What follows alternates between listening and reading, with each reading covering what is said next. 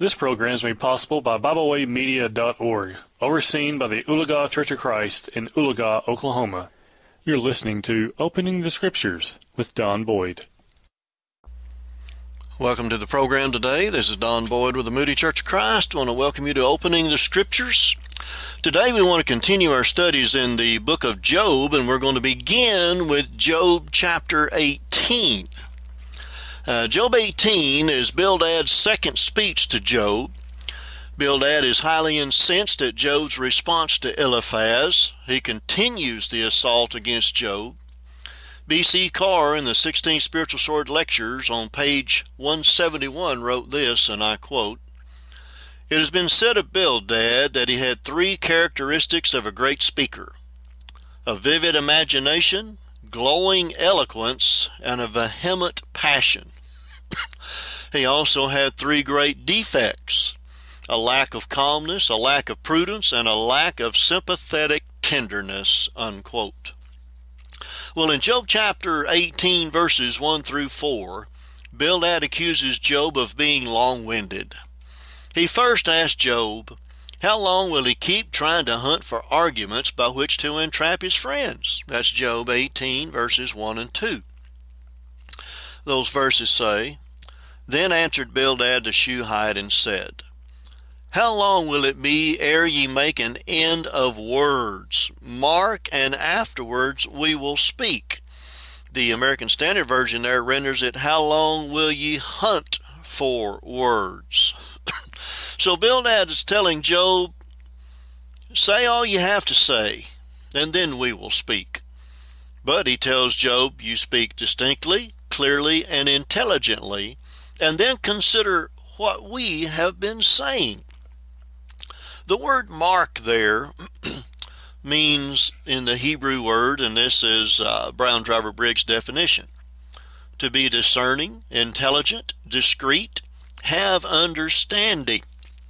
Uh, Albert Barnes is saying that, well, Bildad is saying this, and I quote, You, Job, have been altering mere words. They are words of complaint without argument. Speak now in a different manner. Show that you understand the case. Advance arguments that are worthy of attention, and then we will reply. Unquote. In verse 3, Bildad asked Job, Why are they considered as if they had no reason or understanding? Verse 3, Job 18. Wherefore are we counted as beasts and reputed vile in your sight? Well, in Job chapter 12, verse 7, Job tells them to go to the beast to get knowledge and understanding. Job 12:7 says, and this is Job speaking, but ask now the beast, and they shall teach thee, and the fowls of the air, and they shall tell thee. So Bildad said Job is considering them as being vile there in Job 18, verse 3. Well, the word vile there from the Hebrew word tamah, and this is Wilson's Old Testament Word Studies definition of that word, to be unclean, defiled, wicked. So Bildad is saying, Job, you're considering us as being unclean and wicked. Well, Bildad accuses Job of having a self devouring rage, verse 4. Job 18:4 says, He teareth himself in his anger. Shall the earth be forsaken for thee? And shall the rock be removed out of his place? Bildad is saying here, it's not God who tore you, but your own anger is destroying Job, is what he's saying, and fighting against God. Back in Job chapter 16, verse 9, Job said that it was God who was doing that. Job 16, 9, Job said, He, referring to God, teareth me in his wrath, who hateth me. He gnasheth upon me with his teeth. Mine enemy sharpeneth his eyes upon me. So Bildad's saying it's not God who's doing that to you, Job. You're doing it to yourself. And then Bildad accuses Job of having great egotism. There, where he said, shall the earth be forsaken for thee, and shall the rock be removed out of his place. Again, quoting B.C. Carr on page 171 of the 16th Spiritual Sword Lectureship book, quote, In other words, Job, you expect God to reverse his order of all things just to accommodate you. Bildad's view was that Job was wicked and that God always punished the wicked. Yet Job thought that God should reverse his action in his case. Surely Job is guilty of egotism, unquote. Well, Bildad now predicts what will happen to Job in Job 18, verses 5 through 21. In verse 5, he says, Job, your happiness is going to fail. Job 18:5. Yea, the light of the wicked shall be put out, and the spark of his fire shall not shine. The word light there from the Hebrew word hor, O-R, and this is Wilson's definition again. By an elegant figure, light signifies prosperity, honor, joy, and all manner of happiness in this world and the next. So Bildad is saying your joy, your happiness is going to be dark, not only now, but in the next world as well. In Job 18:6, Bildad says, "Job, your life is going to be bleak." Verse 6. The light shall be dark in his tabernacle, his candle shall be put out with him. Albert Barnes states this concerning the verse, and I quote The putting out of the lamp is to the Orientals an image of utter desolation. It is the universal custom to have a light burning in their houses at night. Unquote. So Job, you're going to face utter desolation, and that's what's going. That's what you're going through now. So you need to face the fact that you're wicked. That's why God is punishing you, and that's what Bildad is saying. well, in verse seven, of Job 18, Bildad says, Job, your course of life shall be hindered by adversaries, and your wicked counsel will be your undoing. Job 18:7. The steps of his strength shall be straitened, and his own counsel shall cast him down. In this verse, he's saying, In your prosperity, you're going to have trials and great difficulty and you will be the victim of your own boastful, ambitious, wicked schemes. And look at what's happening to you. Well, in verses 8 to 10, Bildad says, Job, you set these traps for yourself. Job 18, 8 through 10. For he is cast into a net by his own feet, and he walketh upon a snare. The gin shall take him by the heel, and the robber shall prevail against him. The snare is laid for him in the ground and a trap for him in the way. So he goes, You're caught in your own net. The word net there from the Hebrew word resheth, Strong says that word means a net as catching animals. So uh, Bildad is telling Job, your conduct, your own conduct, is going to bring you to ruin. And then he says, you know, you're entangled in your own snare cords, and the more you try to get out, the more tangled up you're going to get. Now, the word gin there that we looked at in verse 9, the gin shall take him by the heel. That's the Hebrew word pak. And Wilson says that word means this net, snare, perhaps what is laid on the ground and spread out. B.C. Carr on page 173 of the lectureship book stated this, and I quote, The gin was perhaps a man trap common in days past to catch thieves. He would be its victim. Instead of being able to escape the robber, he would be his own prey, unquote. And then the snare was a rope used in catching animals, and it would also refer to pain and sorrow. Again, a trap is just an instrument to catch things with. So Bildad uses five different kinds of snares and traps to show Job that all the calamities that have come upon him or because of his own wickedness and his own schemes coming back upon him. he said, Job, verse 11, Job 18, Job, you will never feel secure. Verse 11 says, Terror shall make him afraid on every side and shall drive him to his feet. Well, you think about some of the things that Job is experiencing.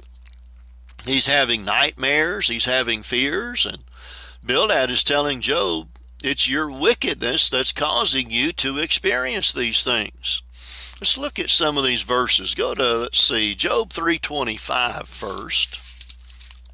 Job chapter 3, verse 25. And this is Job speaking. He says, For the thing which I greatly feared is come upon me, and that which I was afraid of is come unto me. So there's fear in Job 7:14. Job 7:14. Then speaking to God, then thou scarest me with dreams and terrifiest me through visions. So he's having these nightmares and these fears in Job chapter 9 verse 28. Job 9:28 Job says, I am afraid of all my sorrows. I know that thou wilt not hold me innocent. And then Job 13:21. Job 13:21. Withdraw thine hand from me, he says to God, and let not thy dread make me afraid. So Bildad is telling Job here, all these things that you're experiencing is because you're wicked. And then he's saying, Job, you want to run away from terror, but terror is going to be like a dog snapping at your heels. That's what's happening. Albert Barnes says, quote, the idea is that he will be alarmed by such terrors. His self composure will be dissipated and he will take to his heels, unquote. Well, in verse 12, Bildad says to Job, Job, your strength will be diminished and hardship is ready to devour you. Job 18:12. His strength shall be hunger bitten, and destruction shall be ready at his side.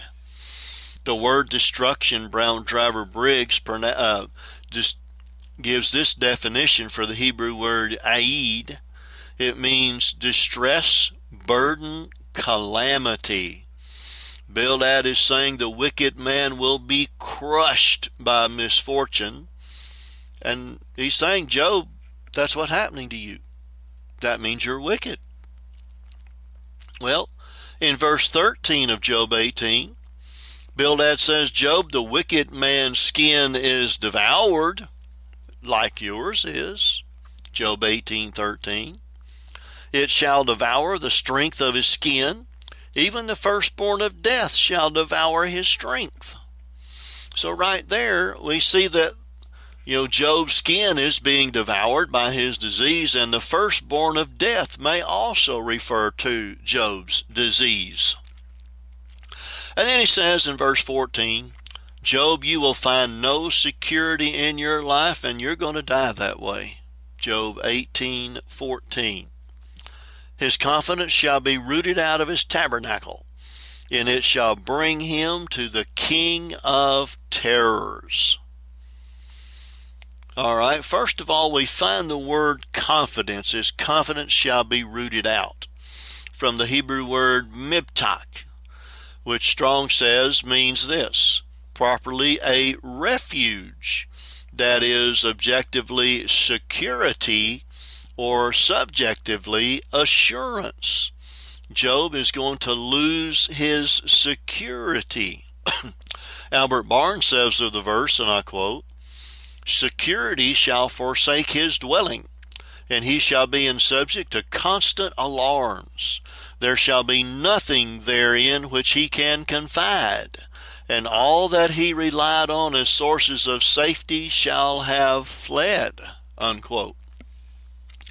John Gill there says of the phrase, the king of terrors, he says, and I quote, Death is a king, it reigns. It has a large empire, even the whole world. Its subjects are numerous, all, high and low, rich and poor, great and small. And the duration of its reign is long. It reigned from Adam to Moses, from Moses to the coming of Christ, and from thence to this day, and will to the end of the world. And it reigns with an irresistible power. and this king is a king of terrors to wicked men. Unquote. Well, death is here called the king of terrors, but Christ came to take care of that problem. Keep your marker here in Job 18 and let's go to Hebrews 2 verses 14 and 15. Hebrews chapter 2 verses 14 and 15 says for as much then as the children are partakers of flesh and blood he also himself that being Christ likewise took part of the same, that through death he might destroy him that had the power of death, that is, the devil, and deliver them who through fear of death were all their lifetime subject to bondage. So Jesus came to relieve that problem of death, the fear of death. In Job chapter 18, verse 15 now, Job, Bildad says, desolation will be the inhabitant of your dwelling when you are dead. Job 18:15. It, king of terrors there verse 14, shall dwell in his tabernacle because it is none of his. Brimstone shall be scattered upon his habitation. B.C. Carr on page 174 of the Spiritual Sword Lectureship book stated this, and I quote him. His place would become waste and void, even as Sodom, after God had rained fire and brimstone from heaven. Unquote. So brimstone scattered on his habitation, desolation. In chapter 18, verse 16, he says, Job, you will have no one left to carry on your name. Job 18, 16. His root shall be dried up beneath, and above shall his branch be cut off. Adam Clarke says this, and I quote, He shall be utterly destroyed, both in himself, his posterity, and his property, as a tree whose branches are all lopped off and whose every root is cut away. Unquote. It's amazing the number of times that Bildad, Zophar, and Eliphaz bring up the death of Job's children. And they're going to be every one a deep, scarring hurt, intense hurt as Job remembers the death of his ten children. Well, in verse 8, uh, 17 and 18, he goes, James, uh, Job, even your name will never be remembered. Job 18, 17, and 18. His remembrance shall perish from the earth, and he shall have no name in the street. No, you know, the memory of you, Job, is going to fade away into the darkness. No one will ever speak of you after you're dead. And really and truly, the living will be glad to get rid of you and chase you out of this life and bury you quickly as we do a wicked person. You're going to be chased out of the world, Job, by people. Well, in Job chapter 18, verse 19, he goes, Job, all of your family will be extinct because of your wickedness. Job 18, 19. he shall neither have son nor nephew, that would be a son, son, or grandson, among his people, nor any remaining in his dwellings. Again, his family is going to be extinct. Job, your children are dead. You're, they're dead. You have no grandchildren. There's no one to carry on your wicked name. is what Bildad is telling him here. And then in verse 20, he says, Job, your fate will alarm those yet to be born, just as it caused fear in us, your contemporaries. Verse 20 of Job 18. They that come after him shall be astonished at his day, and they that went before, or as they that went before were affrighted. So it's, it's funny that he says up in verse 19, your family's going to be extinct. In verses 17 and 18, no one's ever going to speak of you after you're dead. And here he's saying your fate's going to be discussed everywhere. That's quite the opposite of the memory of you is going to fade away into the darkness. Well, Adam Clarke says, and I quote, the young shall be struck with astonishment when they hear the relation of the judgments of God upon this wicked man. And as they that went before, the aged who were his contemporaries, and who saw judgments, the judgments that fell on him, were affrighted. Unquote. And then he says, Job, all of this will happen to you if you refuse to repent and turn to God. Verse 21. It says, Such are the dwellings of the wicked. This is the place of him that knoweth not God. You realize what he's telling Job? Job, you don't even know God. All these are calamities, though all these things are upon you because you don't know God and because of the wicked life that you have lived.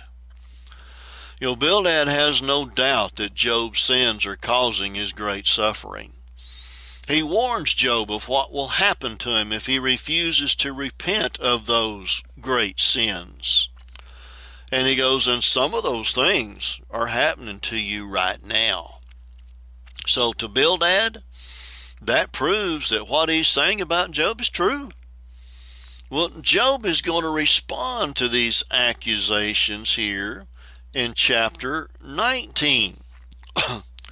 well, Bildad had just finished blasting Job for what he supposed was Job's hypocrisy, and he warned what's going to happen to evil men like Job. Well, Wayne Jackson, on page 51 of his work, The Book of Job, said this, and I quote Both Bildad and Job believed that Job's hardships were from God, but here is the difference. The former declared it was due to Job's sinfulness, while the latter contended it was the result of God's injustice. Both were absolutely wrong. Unquote. So, in other words, what he's saying there, Bildad is saying, Job, you're suffering because you're wicked. Job says, God's punishing me in an unjust way. I don't deserve this. Well, let's look at Job's response to Bildad in Job 19 1 to 6, first of all. In verses 1 and 2, Job asks, How long will they torment him and crush him with words? Job 19 1 and 2. Then Job answered and said, How long will you vex my soul and break me in pieces with words? You know, James mentions that the tongue is like a fire, and that is what the words of Job's friends were to him.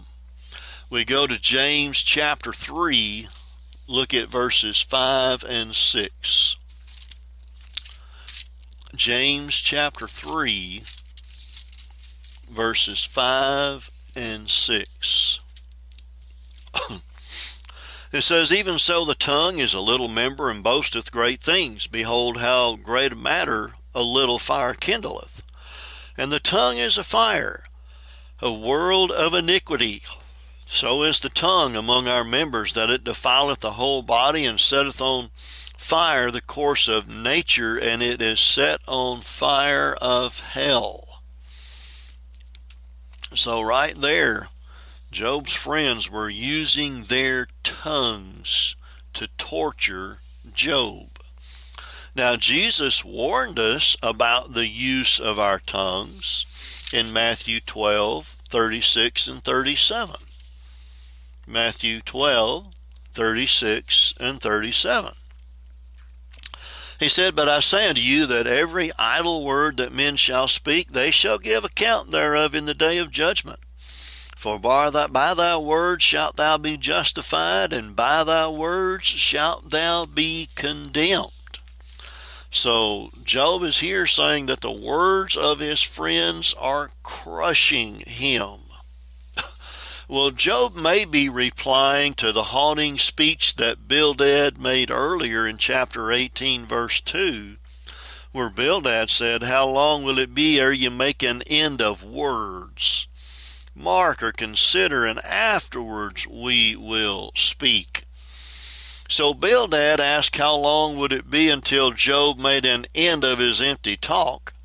And Job asked them, How long will they torture and afflict him?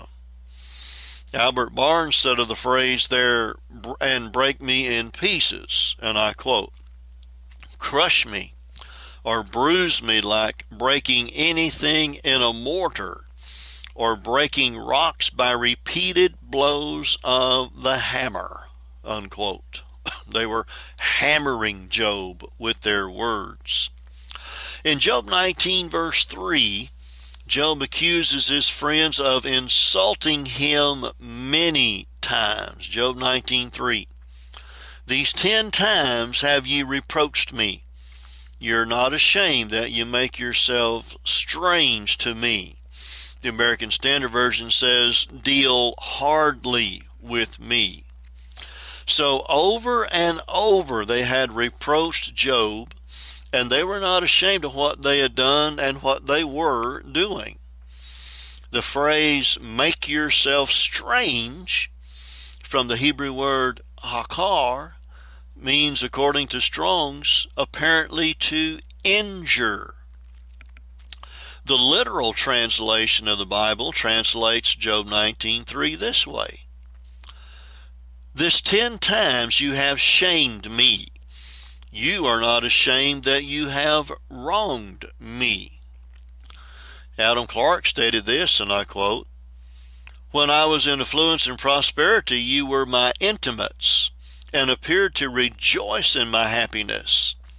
But now you scarcely know me, or you profess to consider me a wicked man because I am in adversity. Of this you had no suspicion when I was in prosperity. Circumstances change men's minds. Unquote. Well, Job says that if he is this wicked person that he, they say that he is, they still have no right to treat him the way they are. Job 19:4. He says, "And if it be indeed that I have erred, my error remaineth with myself. Job argues there is no public record of his sin, and no record of whom he has sinned against. Nothing there. Well, Job believes that God has brought all these calamities on him for no good reason. Job 19, 5 and 6. Job 19, 5 and 6. And if indeed ye will magnify yourselves against me and plead against me my reproach, know now that God hath overthrown me and hath compassed me with his net. so, right here, you can assume here that Job's friends had taken a tone of superiority instead of showing compassion. Albert Barnes says this about these two verses, and I quote Instead of magnifying yourselves against me, setting yourselves up as censors and judges, overwhelming me with reproaches and filling my mind with pain and anguish, you ought to show to me the sympathy of a friend. Unquote. Well, Job believes the matter is between him and God. God this did this to me, so don't add your reproaches to God's chastisements.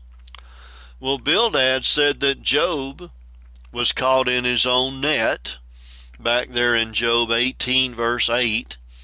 says, For he is cast into a net by his own feet, and he walketh upon a snare. Well, Job declares that it is God that has caught him in his net. Job's health and prosperity had been completely destroyed because of what God had done to him, is what he is thinking. we know better, do we not? Because we can read to the end of the book, and we saw the first part of the book that Job did not know. Well, now in verses 7 through 12 of Job 19, Job cries out against God's wrath. First, Job says he had cried out to God, but God did not listen. Job 19, verse 7. It says, Behold, I cry out of wrong, but I am not heard. I cry aloud, but there is no judgment. So Job believed that God was not treating him fairly and that there was no one to defend him. Job thought he had received no justice at all from God or from his three friends. Well, Job in verse 8 of Job 19 says that God has walled him in and darkened his path. Job 19:8 he hath fenced up my way that I cannot pass, and he has set darkness in my paths. So Job believes that God has walled him in with these torments. Uh, Billy Bland in the 16th Spiritual Sword Lectureship book, there on page 187, states this, and I quote He, God, had fenced up his way, walled him in that he could not pass. He could not see where he was going because God had darkened his paths. Unquote. So Job is saying that God is like an army surrounding a city under siege, and he cannot find a way out of his troubles.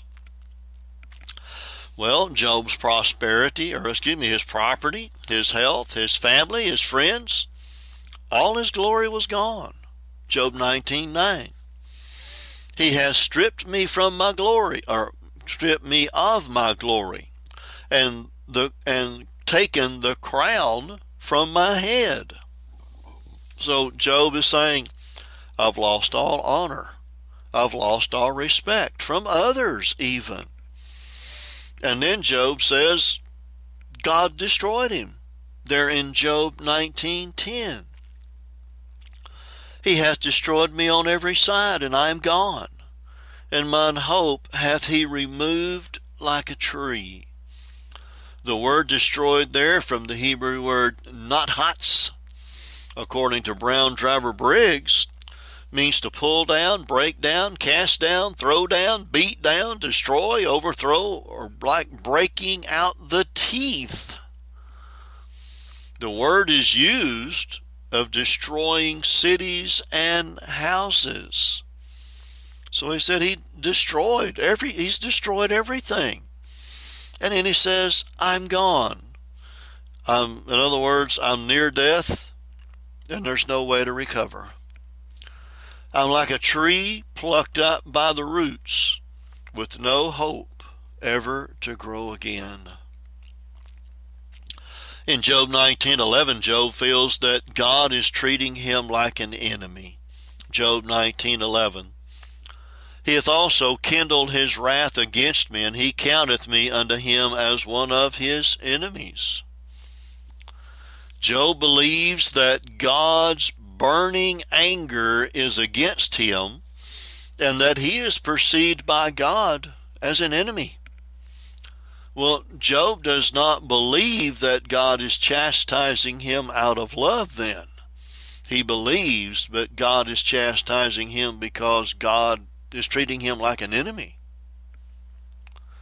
Well, again, Job feels like a besieged city that God has surrounded. Job 19:12. His troops come together and raise up their way against me and encamp round about my tabernacle. Troops are referred to the calamities that Job was enduring, just like troops would surround a city under siege. Job says, God has surrounded me. He's got me under siege with all my troubles and all my calamities and all the pain that I'm having to go through. In verses 13 through 22 of Job 19, Job complains that his kinfolk have forsaken him. He feels all alone. Job 19, 13, and 14. he says, He hath put my brethren far from me, and mine acquaintance are verily estranged from me. My kinsfolk have failed, and my familiar friends have forgotten me. Job is saying that his friends have failed, uh, excuse me, his family has failed him. His friends have become strangers to him. And he blames God because it says, He hath done all this to me. Job feels kind of like the psalmist did in Psalm 142, verse 4. Psalm 142, verse 4. He says, I looked on my right hand, and behold, but there was and beheld, but there was no man that would know me. Refuge failed me. No man cared for my soul. And that's the way that Job is feeling. he said in Job 19, 15, and 16 that Job's household attendants treated him as if they did not know him. Job 19, 15, and 16. They that dwell in mine house and my maids count me for a stranger. I am an alien in their sight. I called my servant, and he gave me no answer. I entreated him with my mouth. Even Job's servants had lost all respect for him. They ignored him. They showed him no pity. And then Job's wife shunned him because of his terrible breath caused by his disease and things that were happening to him. Verse 17 of Job 19. My breath is strange to my wife, though I entreated for the children's sake of mine own body. Job's wife, his brothers, had no pity on him. The literal translation puts uh, verse 17 this way my breath is strange to my wife, and I must beg to the sons of my mother's womb. So his wife, again, treating him cruelly. His own brothers, he begs of them, and yet they treat him cruelly. They ignore him. In chapter 19, verse 18, Job says that Young children despise him instead of showing the respect that they should have for him. Chapter 19, verse 18. Yea, young children despise me. I arose, and they spake against me. so, children do not even respond to Job in a respectful way. So, in verse 19 of Job 19, Job says he's lost all of his close associations. Job 19:19. 19. All my inward friends have abhorred me, and they whom I loved are turned against me. He was betrayed by his friends. And a betrayal by friends is a bitter pill to swallow in Psalm 55. Look at verses 12 and 13. Psalm 55, verses 12 and 13. it says, Therefore it was not an enemy that reproached me, then I could have borne it. Neither was it he that hated me that did magnify himself against me. Then I would have hid myself from him. But it was thou, a man my equal, my guide or companion, the American Standard says, and mine acquaintance. Again, the American Standard says, my familiar friend. Billy Bland said on page 189 of the Spiritual Sword Lectureship book, and I quote, How tragic is it to extend life to someone only to be turned against by the or extend love, excuse me, expend love to someone only to be turned against by the very one who was the object of such love. Unquote. Those that Job loved turned against him. And in verse 20 of Job 19, Job says that he is just barely hanging in there. Verse 20 My bone cleaveth to my skin and to my flesh, and I am escaped with the skin of my teeth. Job is in a pitiful condition, and it should have caused others to have pity on him, but it did not. They acted in just the opposite way no compassion, no kindness, no pity at all. J. Allen Blair, in the work Living Patiently, on page 164, stated this, and I quote He must have been in a pitiful condition. The phrase, my bone cleaveth to my skin, suggests that he was extremely thin, nothing but skin and bones. And the proverbial statement, the skin of my teeth, suggests that he was holding on to life by a thread. Unquote. In Job 19:21, Job pleads for sympathy. He says, Have pity upon me, have pity upon me, O ye my friends, for the hand of God hath touched me.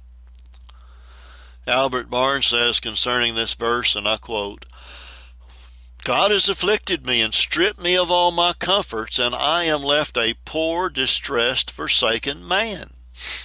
I make my appeal unto you, my friends, and entreat you to have pity, to sympathize with me, and to sustain me by the words of consolation.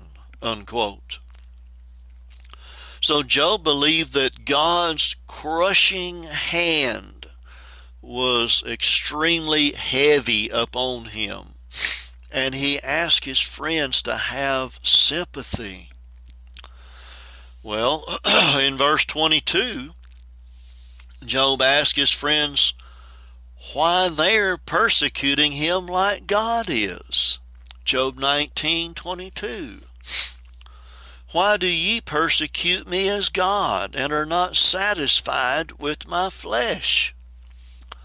So again, Job believes God was punishing him, and so did his friends, and that is why they had forsaken him. Adam Clarke said concerning this verse, and I quote, Will ye persecute my soul while God is persecuting my body? Is it not enough that my body is destroyed? Why then labor to torment my mind? Unquote. Well, in verses 23 to 27, Job there confidently affirms that he will be vindicated. First of all, Job wants his words to be recorded for all time. Job 19, 23, and 24. Oh, that my words were now written. Oh, that they were printed in a book, that they were graven with an iron pen and lead in the rock forever.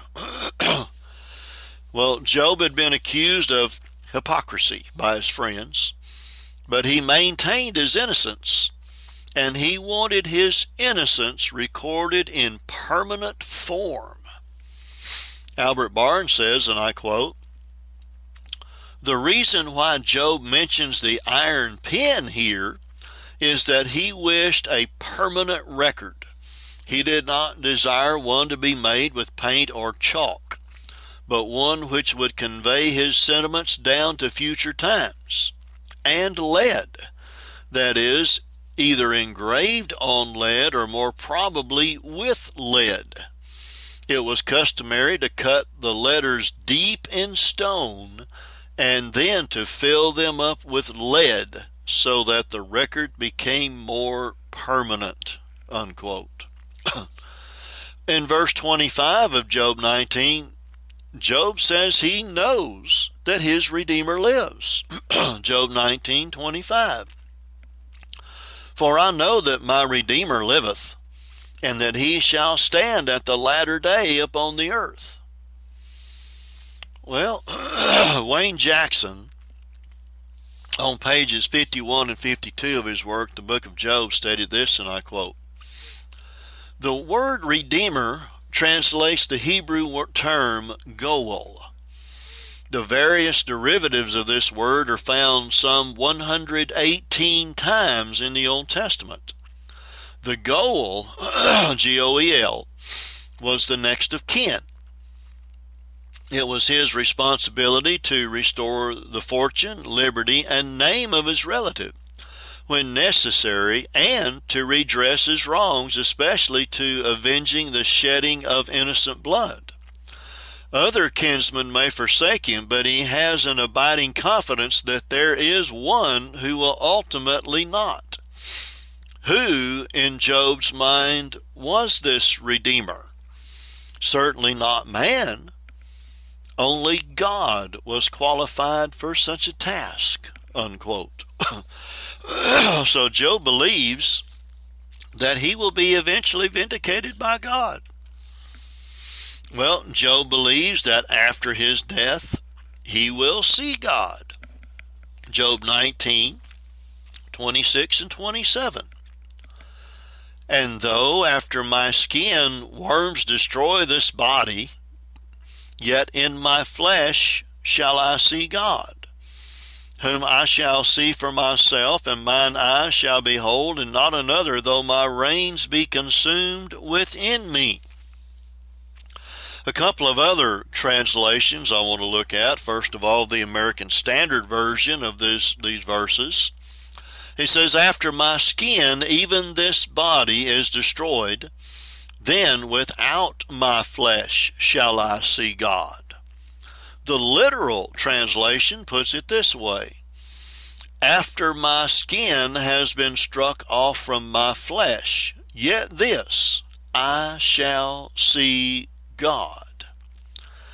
Now, to kind of help look at this, Guy N. Woods, in the question in his question and answers books there, on the question, Shall we know one another in heaven?